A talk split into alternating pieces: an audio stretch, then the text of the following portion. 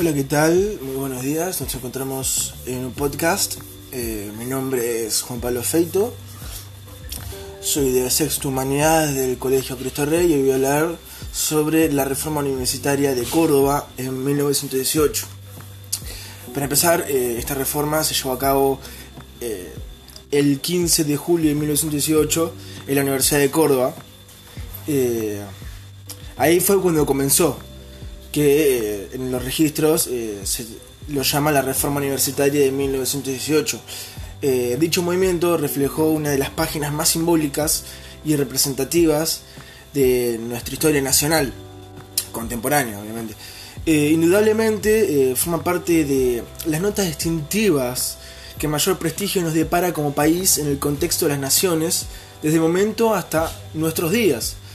La reforma universitaria dio origen a una amplia tendencia del activismo estudiantil, que es lo que se trató la reforma universitaria.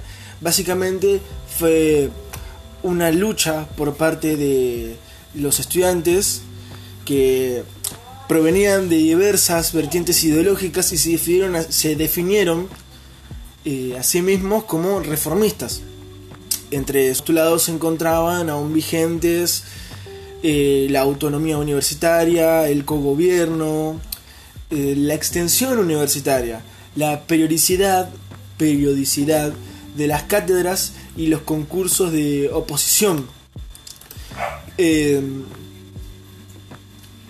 y este fue un proyecto juvenil para democratizar a la universidad y otorgarle un crecimiento científico que indicó con una rebelión estudiantil en la Universidad Nacional de Córdoba de Argentina, que se extendió entre marzo y octubre de 1918, durante la cual se produjeron violentos enfrentamientos entre los reformistas, que ya habíamos dicho que eran los estudiantes autoproclamados como reformistas, y los católicos. la fecha simbólica es el 15 de junio de 1918 eh, momento en el cual los estudiantes irrumpieron en la universidad para impedir que se consumara la elección del rector que sostenía la situación tal y como estaba hasta entonces. Y declararon una segunda huelga general que tuvo su pico culminante el 9 de septiembre cuando la Federación Universitaria de Córdoba asumió la dirección de la universidad y el gobierno ordenó al ejército reprimir la ocupación durante el curso del conflicto y a pedido de los estudiantes, el presidente Hipólito Yrigoyen intervino dos veces la universidad para que se reformaran los estatutos y realizaran nuevas elecciones de autoridades. La revuelta estudiantil cordobesa tuvo su expresión en célebre manifiesto liminar de la Federación Universitaria de Córdoba, redactando por Deodoro Roca y el titulado La Juventud Argentina de los Hombres en Sudamérica.